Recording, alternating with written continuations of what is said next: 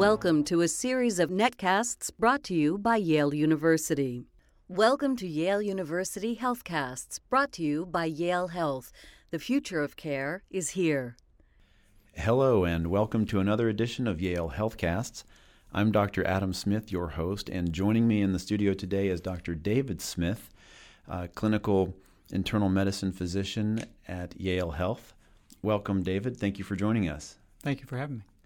I understand that we're here today to talk about a phenomenon known as white coat hypertension. And for our listeners, hypertension is the medical lingo for high blood pressure.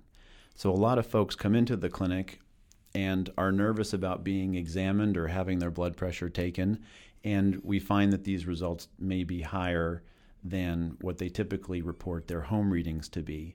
So I was hoping that you could fill us in on what your experience is with with this phenomenon of white coat hypertension. Is it real? Is it something that you experience a lot, and how do you approach that? Sure. Um, when we're trying to decide whether somebody has uh, high blood pressure, uh, usually what we have available to us is blood pressure readings in the, the clinic. And as you mentioned, a lot of times people are uh, fairly anxious about coming in to see a doctor, getting a new diagnosis. Adrenaline's pumping through their system. Right. Uh, blood pressure can go up as a result of that. So we're trying to figure out is is it uh, really a medical issue or is it just a situational issue? Um, turns out that probably maybe 20 or 30 percent of the uh, high blood pressure readings are just situational related to that adrenaline effect.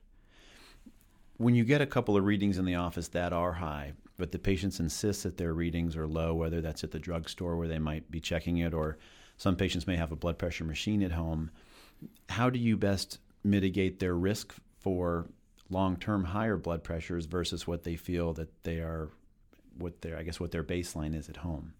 Right. So. Um, you know, I think it is important to try to uh, get some good, if you're suspecting that that might be the case, to get some good readings at home. Uh, there's a number of ways to do that, but probably the most practical way that I typically do is uh, ask them to get a home blood pressure monitor. Yale Health uh, Pharmacy sells the, a really good automatic blood pressure cuff for $35. And so I send them over to the pharmacy, pick up a blood pressure cuff, and then have them do some readings at various times during the day at home, and then uh, send me an email with uh, some results at home, and then I compare those to the readings I'm getting in the clinic. Yeah, that sounds like a pretty reliable way to go about it.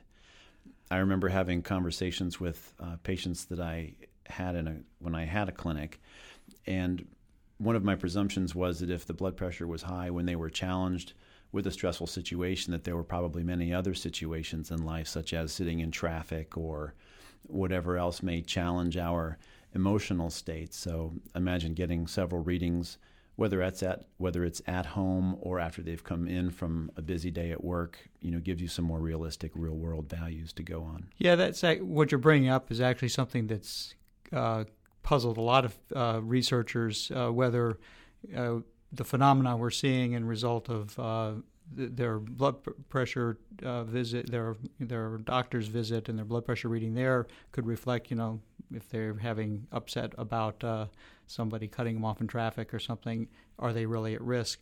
It turns out that when that's been studied, uh, the the home blood pressure readings, either the ones that the patients do themselves or doing a more formal thing, a 24-hour ambulatory blood pressure monitor, um, are much more predictive of uh, long-term outcomes, kidney failure, stroke, heart attack, than the in-office blood pressure readings. I think they both have some value, um, but if you're looking to see which one is a better predictor of how they how they'll do in the long run and what's the best thing to base their treatment on, you're actually probably better off uh, getting some better idea of what's happening in their their regular life at home. Right, and compare it to what they're seeing in the office. Right.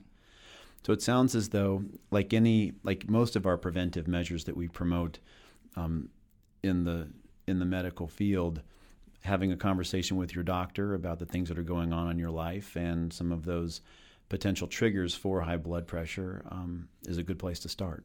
Right. Terrific.